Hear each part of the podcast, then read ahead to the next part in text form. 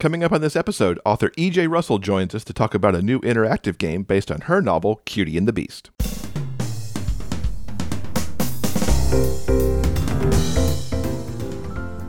Welcome to episode three hundred twenty-one of the Big Gay Fiction Podcast, the show for avid readers and passionate fans of gay romance fiction.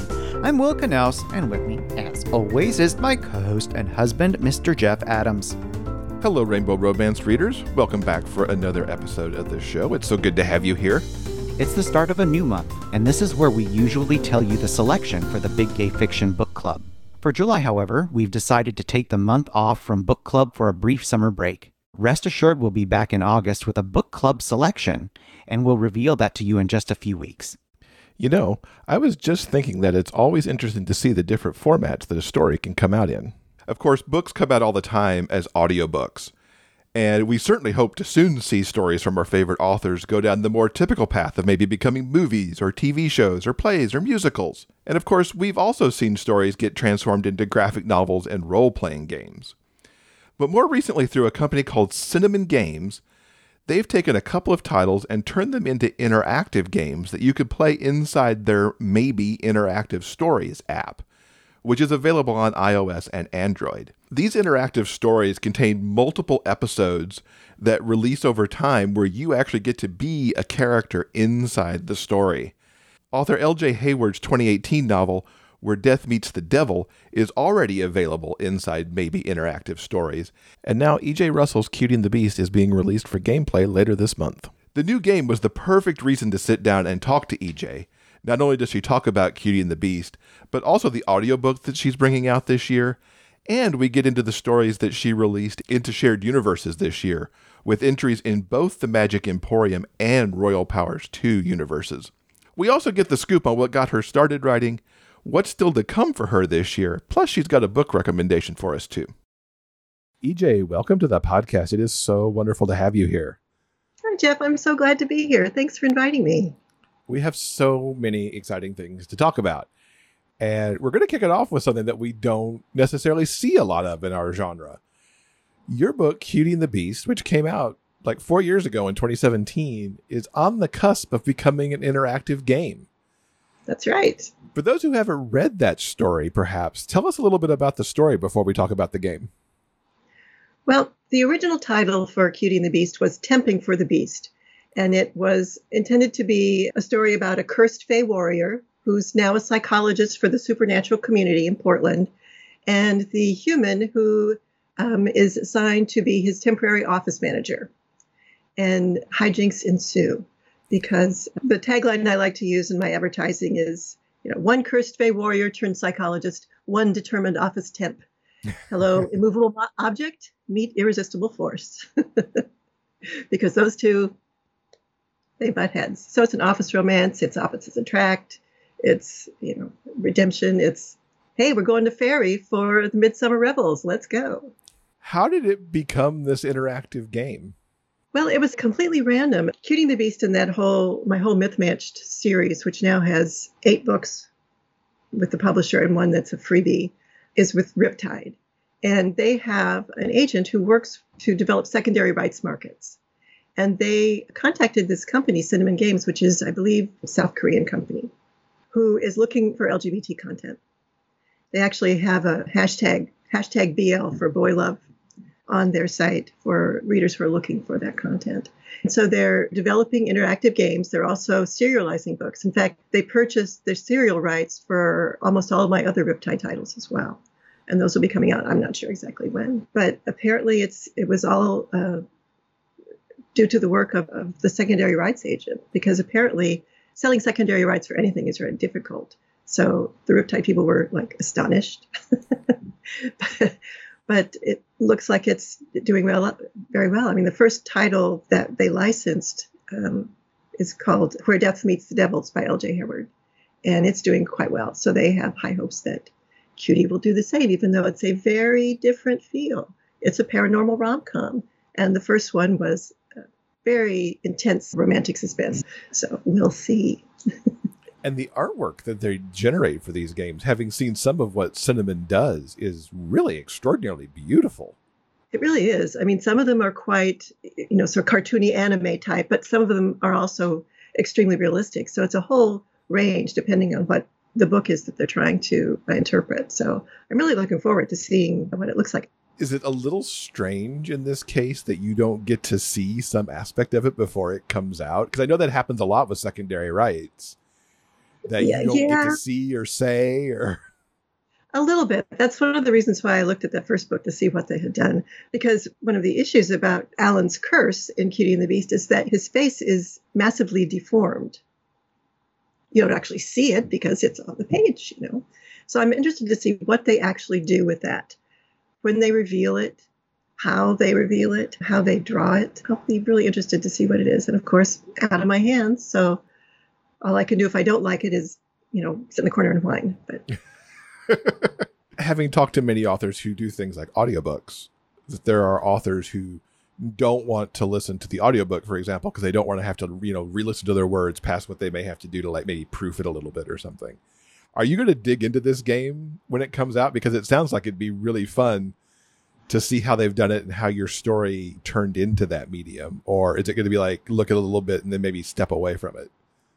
I think I'll probably really dive into it because, for one thing, it's a completely different sort of motif or a, a different uh, delivery mo- uh, method than what I've used before. And it's intended for a completely different market. This is a market that we don't ordinarily reach. People who are just reading graphic novels on their phones who are looking for that kind of interactive experience. And I want to see what that's like for them. I've also gotten better since I've started um, delving into audio this year. And I proof my own books now of being able to listen to the whole thing and, and with a critical eye. Sometimes I think, hey, did I write that? That's not too bad.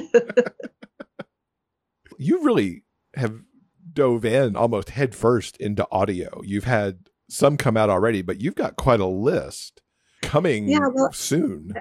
For the longest time, until twenty twenty, I had no audio whatsoever. And then Riptide contracted with Greg Boudreau to do Howling on Hold, which was like the seventh book in the Myth Matched world, which is like, okay, let's stick it out there in the middle.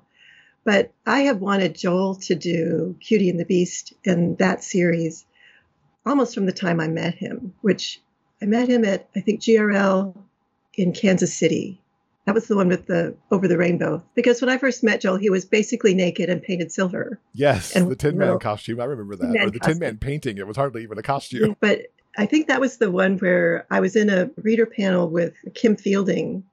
And Joel, who was the narrator of her book, came in and read it for her. That was Denver. That happened in Denver.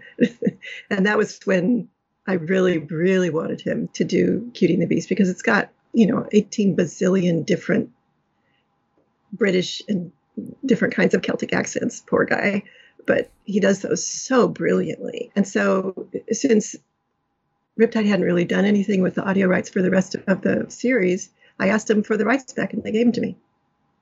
So I was able to talk to Joel myself. And we, we've got uh, the third book in that first trilogy just released this week. And he'll be uh, starting the second trilogy later on after he finishes Silent Sin. Excellent. And Silent Sin, something we'll certainly be coming back to as we talk further.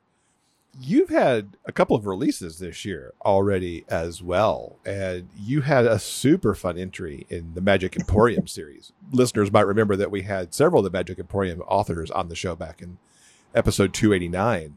Your Purgatory Playhouse, I mean, a musical staged in Purgatory. Of course. Why not? Tell us a little bit about Lonnie and T D and what inspired this story. Well, I actually have two theater degrees.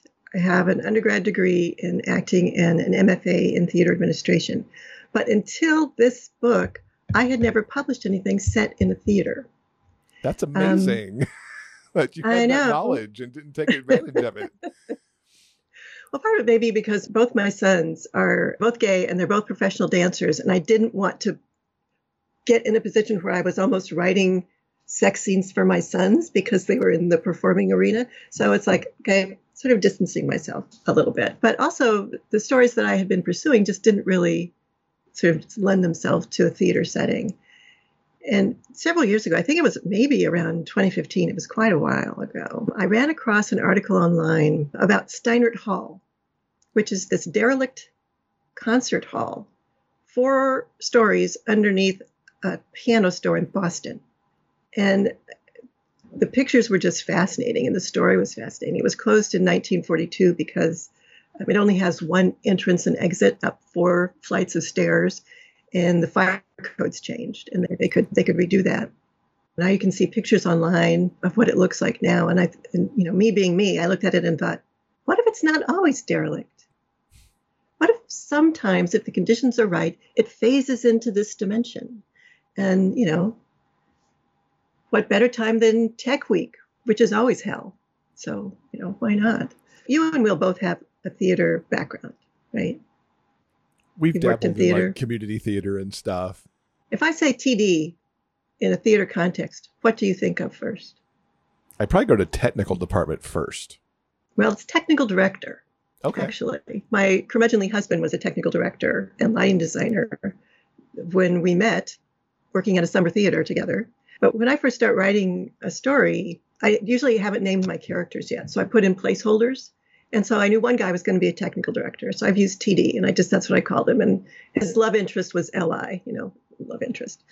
And then finally I just said, you know, screw it. I'm just going to name him T D. That's going to be his name. So then I had to find an, you know, an L name for his love interest, which is how I named Lonnie. But it was just, it was so much fun to sort of revisit all of my theater past, and also get to kick some Greek gods' asses, because they are not nice people. I've been annoyed with them since I read my first mythology book when I was in fourth grade. So I was able to sort of merge those two things and have a lot of fun. And this also will come to audio yes. soon-ish. Well, Greg Boudreau will be doing the audio for it. I think he'll be starting it in August, so sometime this fall. Nice. That's something very much to look forward to. Mm-hmm. And then, as if that wasn't enough, we go backwards a little bit more, and you've got King's X, which is the second book in the Royal Powers two series. We've gone like one hundred eighty degrees from, you know, Purgatory Playhouse now to a superhero rom-com. Tell us a little bit about this story and the shared universe that it sits in. Well, the, there are actually two different series for Royal Powers. And my books are the first one in both those series. So it started out, I met Chris Cox when he was a member of my local R W A chapter, Rose City Romance Writers. And he and I became friends. And then he moved to Texas. So we couldn't do brunch or writing sprints anymore. But we stayed Facebook friends. And one day he messaged me and said, how would you like to be part of um, a shared universe about superpowered royalty? And of course I said yes. And by the time we finished that first messaging conversation, I had the basic premise for Duking It Out, which was the first book in the entire world and my first book in the series. Royal Dukes shipwrecked on a desert island with superpowers. And then there were ten books in that first series. And then we move on to season two, what Chris always calls season two. And King's X is the first book in that one. And we meet several of the characters who appeared in the first books. And if Duking It Out was my forced proximity, enemies to lovers trope, then this one is uh, workplace romance, fake fiancé trope, because the king needs a fake fiancé. It, he wants to escape an arranged marriage. So it's a lot of fun because we were able to pull in cameos from characters that other authors uh, create. I love riffing off of things like that. I do that with my own books, let's face it. I love having repeat characters show up in various places. So it was just a lot of fun to do that, especially when you, you've got a plot point that you need to really find some way to work your way out of. Just invent a superpower. It is nice when you could do that. I was trying to imagine, since I haven't read the book, like, if you've got a superpower, how do you actually end up stranded on a desert island? Because you, you could just superpower out of that somehow. So you'd have to have a good superpower that also can't just get you out of the problem. That was one of the things that we had to agree on when we were first setting up the world, is that if they have a superpower, they also have to have a kryptonite. So there has to be something that, you know, prevents them from using the, the superpower. And in Duking It Out, one of the characters, his nickname is the Monster of Roses because he had an uncontrolled power that caused death and untold destruction when he was twelve years old. And so he pretty much lives as a recluse. He can't have any electronics near him because he'll fry it. And the other one can receive any um, message that's sent through the airwaves. He can intercept and, and send, but he can't do it if he's surrounded by water. Uh-huh. So you end up with, you know, a character who can't use electronics and has no electronics on the boat that he built by hand, and a character who can communicate with anyone, but not if he's surrounded by water, and you stick him on an island in the middle of the Mediterranean. Ah, I love that. I love like the thought exercise you would have to decide what they were going to have that would stick them there with no mm-hmm. way out, without some other ingenious thing to happen. With King's X, one of the other premises of its world is that royalty has to have powers. If they don't have powers, they cannot rule in these two countries. But commoners are legally barred from having powers. And if they dis- are discovered to have them or use them, then they are subject to prisoner exile. So in King's X, we have the king, who is a very good king, but he's hidden for his entire life that he does not have a superpower, he thinks. And his commoner, fake fiancé, has a power, but he has to keep the king from finding out while they're in this fake engagement. Wow. Very cool. So, so this is a couple of shared universes you have between Royal Powers and Magic Emporium. What draws you into joining up for these kinds of projects? They asked me. There you go. That's the, come play with us. And why not say right, yes? But, yeah, these are actually the only two that I've ever been invited into. Well, well I, Antonino had me uh, co-write um, a story with her in the Blue Water Bay world for Riptide, but that was just because I was just the sidecar for her in that case. She was the one who had contracted the book originally. My statistical data set is very small. It's, you know, it's conceivable that I could say no if someone invited me to join it, but if the world intrigues me and I've got it in my schedule, it's like being chosen for the dodgeball team in third grade. me, me, pick me. And there are those moments, like you mentioned with Royal Powers, where you can bring in other characters who are hanging out in the world. And I agree, that's a very fun thing to do, to have ha- invite guest stars into your book and maybe have your characters be a guest somewhere else. Right. Liv, Liv Rancourt and Irene Preston um, wrote uh, a book in the second series, too. And the beta read King's X-Ray because they were going to have King Bastion show up in their book. And they wanted to make sure that, you know, anything that they were doing was not going to interfere. And they brought in the two dukes from my first books, too. And so that was fun, you know, having my characters be cameos in other people's books. I like that, too. Yeah, it's a fun thing. So I mentioned we were going to come back to Silent Sin. Listeners probably know that Will's having this year of historicals. And from the very cover itself, which is very, you know, nineteen twenties Hollywood, the very dashing figure on the front, the Art Deco style of it, we both kind of glommed onto that. And we're both reading it and so just loving this romance set in the twenties. Where did this story of Robbie and Martin spring from for you? Well, it actually came from two different directions because there was the inspiration for the romance and also the inspiration for just early Hollywood in general, which I've always been um, interested in as far back as the first time I saw Singing in the Rain. And then I read Barbara Hambly's book, wonderful book, The Bride of, Bride of the Rat God, which is set much earlier, so much earlier than Singing in the Rain, but later than Silent Sin. My obsession with the milieu just grew from that. So when I, I saw a call for submissions about books set in the twenties, and I thought, well, I want to do that, but I need to do some research. So I went to the library, and the only book listed that was based in Hollywood in the nineteen twenties was this book called A Cast of Killers. And I thought, well, that's weird. But I read it, and it's it's writ- written by Sydney Kilpatrick, but it's based on notes written by King Vidor, who was a director in silent Hollywood and transitioned out of that into a very long career in Hollywood, all about the murder of director William Desmond Taylor in early nineteen twenty-two.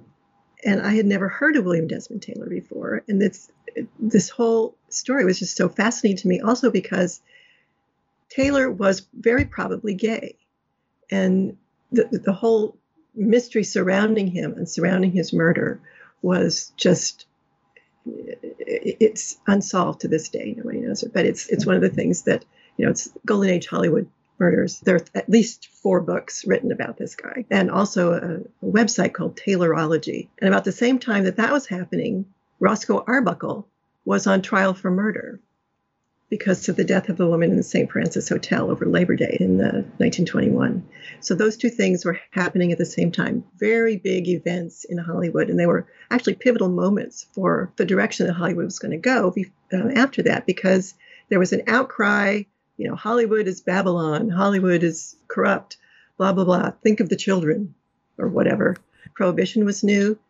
Women could now vote. That was also brand new. Very different world. But Hollywood was afraid that all of the power that could do something that like push through temperance could shut down their entire industry.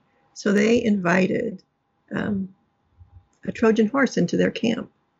They invited Will Hays to come in and be their censor, and he changed the way that Hollywood looked until the sixties. Mm-hmm.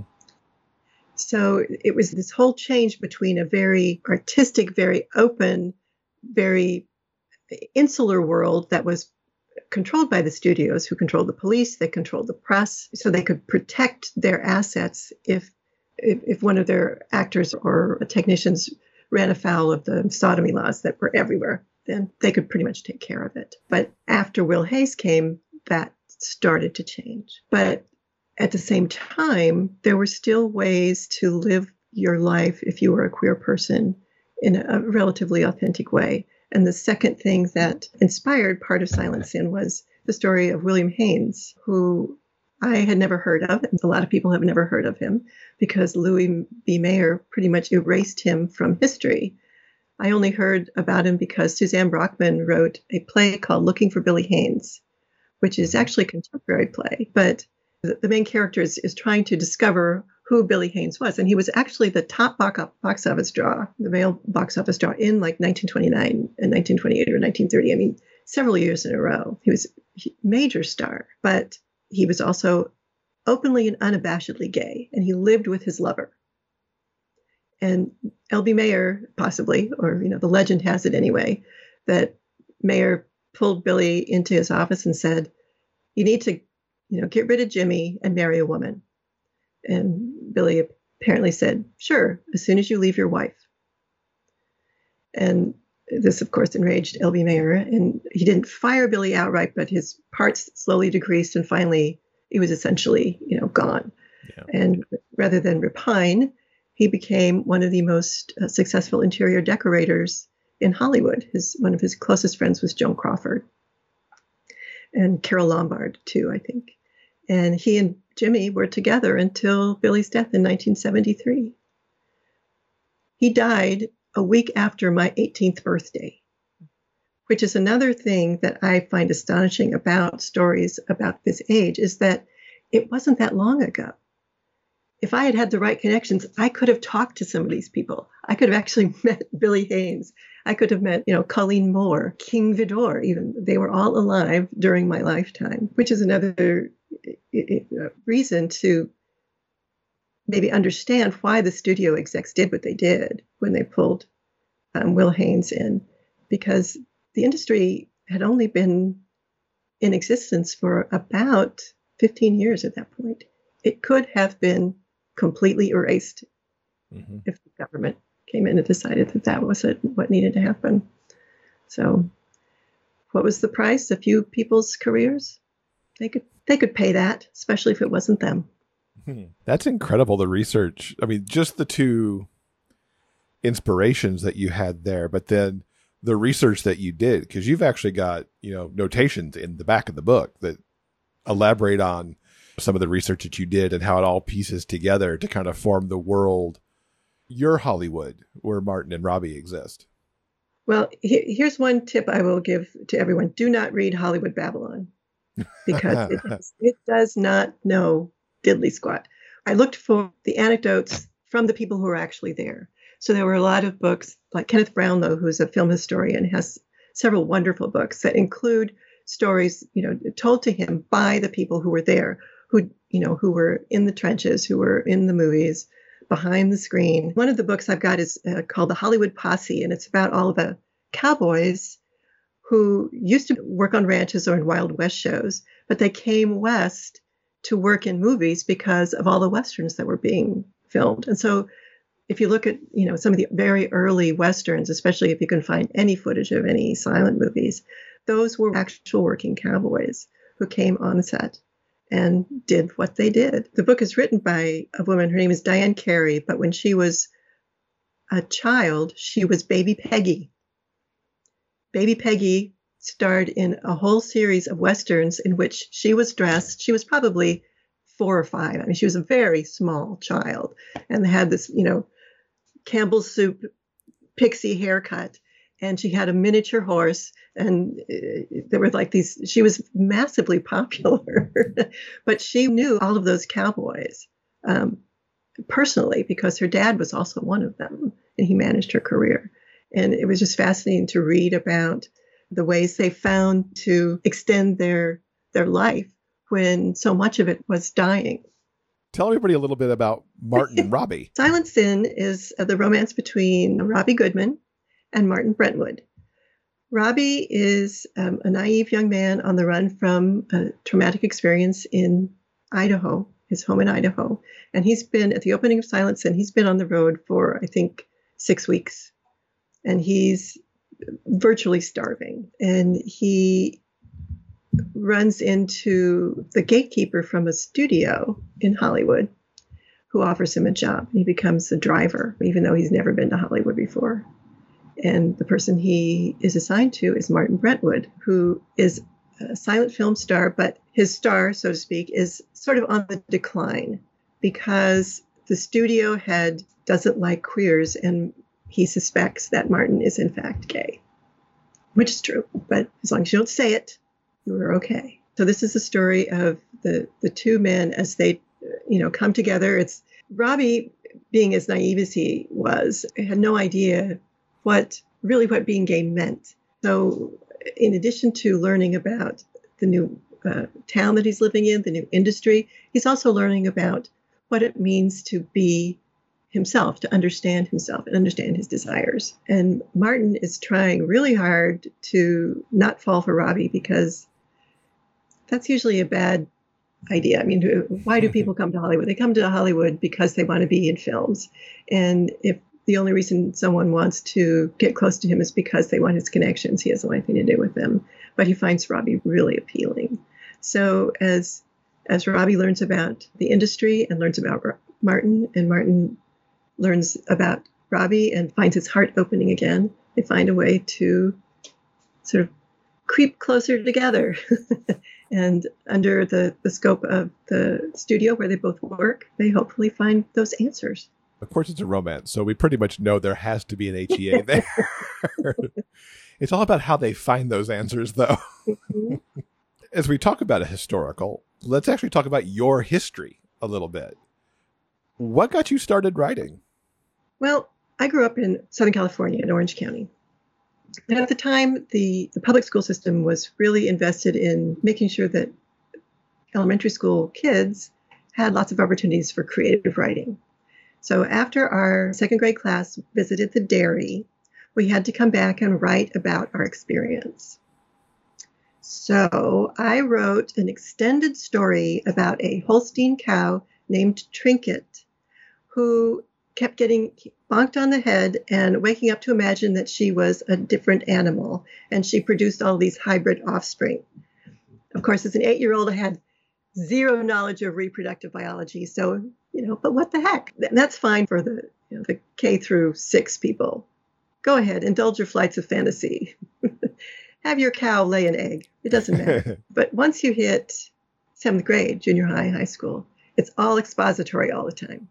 And so it wasn't until my forties that I actually returned to fiction, even thinking about fiction writing. And I happened to see, and I've always been a reader. I've read voraciously my whole life. And I was reading uh, Jim Butcher's books at the time, and I saw some posts on his website about his writing process. And that spark sort of ignited again. And so I started working on a fantasy trilogy based on Welsh mythology. And I took some classes. I went to a book conference. And then for Mother's Day two thousand eight, I got a version one Kindle. And version one Kindles did not have a lot of content available to them. And so I, I was trying to find my usual suspects, you know, fantasy, science fiction, mysteries. But then Sarah Wendell and Smart Bitches Trashy Books collated a romance collection. And one of the books in it was Suzanne Brockman's Prince Joe. And that blew the lid off of everything because I discovered, you know, I had read Jane Austen and I, you know, all of that stuff. Jane Eyre, sorry, crazy about that one. But I, I had never read really modern romances. And so Suzanne's books were the first ones that I read. And it just sort of exploded from there. And for my first NaNoWriMo in twenty ten, I uh, wrote the first draft of, of my first romance. And remember I said that I hadn't published any book set in a theater? Well, that book was set in a theater, but it has not been published. It's a male-female romance. And I had um, imagined that it would be a six-book series. At least two of those were going to be gay romances. And to, you know, I'm, I come from theater. That's my experience. Just as likely to have a same-sex uh, couple as an opposite-sex couple. Why not? And then I went to a, a writer's conference, and I pitched that to um, an editor, and they said, you can't do that. And I thought, well, but Suze did it, and then I'm not Suze, so I, I still pursued the romance side because that's where I discovered the promise that things are going to end well, because I, I really want things to end well. What continued you down the path to publish M M? And have you published other M F in your history as well? Well, I'll start with the first part of that question. At one of my Rose City Romance Writers meetings, the presenter was talking about writing sex scenes. And she had a number of different slides that she used to illustrate her talk. And one of the pictures was a very soft-focused picture of two men, obviously lying on a bed with their hands clasped. And one of my chapter mates said, that reminds me of a Josh Lanyon book. And I said, I don't know who Josh Lanyon is, but as soon as that meeting was over, I went out and found out, and I discovered that there was a whole world of M M romance that I had not known about before. And so, heck yes, I can write books about two men falling in love, even though I might not be able to mash them up with, you know, with books about hetero couples too, even though that doesn't mean I didn't try, which is the second answer. My first published book was Contract with Entangled, and it was male-male ghost story in response to a call for submissions. And at the time, it was probably the, the worst possible choice of publisher for me because it was only the second L G B T title in their catalog at that time. So not exactly the market. But I had also submitted another story to them, which was supposed to be the first in a, a four-book series, the Geeklandia series, four friends who are geeks in Portland and how they connect with non-geek people. And they accepted the first one, which was male-female. And that one is now, in fact, in print, uh, Geeklandia number one. But the second one, which was a gay romance, and eventually Riptide picked that one up instead after I started writing for them. And then I got the rights back. So both those books are now in, in print. And The Boyfriend Algorithm remains my sole published male-female romance. But it's still there on my website. One little book. Do you think you'll finish that four-book series, or have you finished that four-book series? I've got the rough draft of the third one, which is another hetero romance. But the fourth one is problematic because I don't know what I want to do with that. So it's unlikely that I will finish it. I think that my character is both ace and arrow, but she's also cis female. So I'm not sure exactly where that would go within my brand, and probably nowhere, which is where my hetero books have gone. You mentioned you've got two gay sons. Mm-hmm. What do they think that mom writes gay romance? They actually buy my books. I don't know if they read them, because whenever I have a book release, I always text all three of my children and said, it's book release day, support your mother.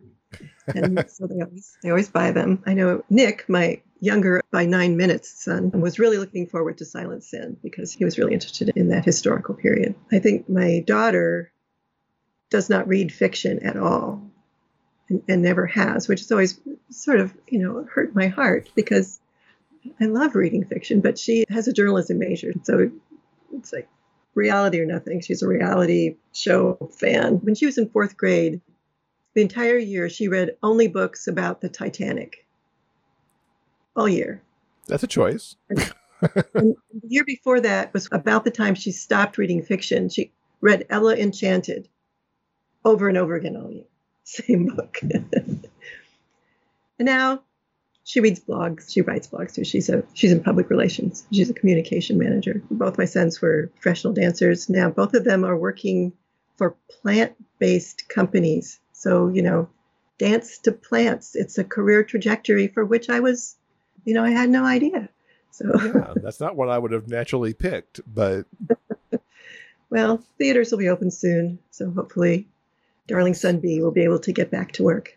Just within the context of this interview, we've talked about a lot of genres, paranormal, fae, historical. Is there a theme or a genre that you want to take a leap on but haven't quite figured out what to do with it yet that you really want to? I, I may have already taken the leap. The one area that I've wanted to explore is mysteries. And the reason I haven't usually is because I just can't figure out what the mystery should be. Which is a problem. Also, I don't like to kill people, but I'm actually co-writing the traditional cozy mystery series with a writer friend. I'm using a different pen name for that, though, just so that it won't be confusing, even though it won't be a secret. I'll tell everyone what it is. But I'm also dabbling in what I call a cozy-ish mystery spin-off from my Myth Matched world. So I'm starting down that path, and we'll see how that goes. That's exciting. I do love a good mystery. I know you do. What's a book that you've read recently that you would recommend to our listeners? I've been rereading J L Marrow's Plumber's Mate series because she just released book six. Um, and it's a paranormal plumber. He's a plumber and he's psychic, so he doesn't fix the pipes with his mind. He can find things. So it's, you know, one of the first things he finds is a dead body, which is not something that he's particularly fond of. But I love her P O V character's voice so much. He's just so funny and engaging. I'm so excited for the sixth book. So I've read the first five, and I'm ready for that next one. And I've also got my eye on a nonfiction book that I just saw a blurb about a couple of days ago. It's called The Confidence Men by Marguerite Fox. And it's about two British officers who escape from a World War One prison camp in Turkey using a Ouija board. Interesting. And as you can imagine, that pings all of my circuits. I could see plot buddies coming for you from that book. You betcha. We've talked about a lot of stuff coming up. We talked about all the audiobooks earlier. We've talked now a little bit about the cozy mystery spinoff, or the cozy-ish, as you put it.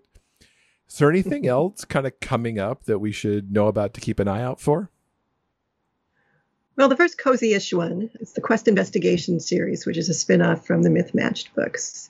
And it features the, the P O V character is my sole human among all of the soups. He first appears in Single White Incubus. He's a former tabloid photographer who had a crush on one of the main characters and is still not quite over being in love with Ted. But the first book in the series is uh, called Five Dead Herrings. The That's second a very one, coziest title. The second one will be The Hound of the Burgervilles. The third one is The Lady Under the Lake. And I think the fourth is Death on Denial. That's wow, good job on the titles. So as you might guess, they're not going to be too serious. But got to call back to those classic mysteries. Absolutely. And where can people keep up with you online to know when all these good things are coming out? My website is e j russell dot com. That's two S's and two L's in Russell. My Facebook reader group is called Reality Optional. I interact more there than on my regular uh, Facebook timeline, just because I'm an introvert online as well as in real life. My uh, Instagram handle is E J underscore Russell underscore author.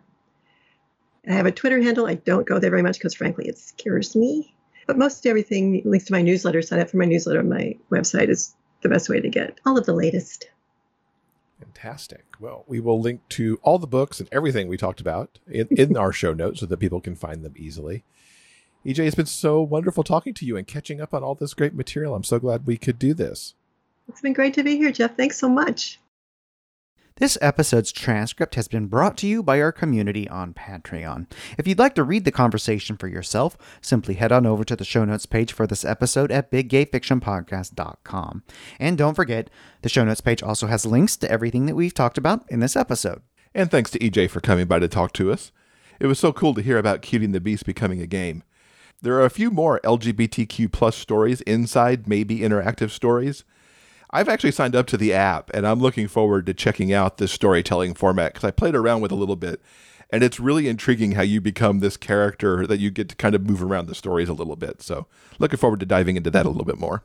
All right. I think that'll do it for now. Coming up on Monday in episode three hundred twenty-two, we've got a special extended interview with the duo who write as K A Merrican. I had so much fun talking with Kat and Agnes. Among the things we'll discuss is the upcoming eleventh and final book in their Guns and Boys series, so you won't want to miss that. Thank you so much for listening. Until next time, stay strong, be safe, and above all else, keep turning those pages and keep reading. Big Gay Fiction Podcast is part of the Frolic Podcast Network. Find more shows you'll love at frolic.media slash podcasts. Production assistance by Tyson Greenan. Original theme music by Daryl Banner.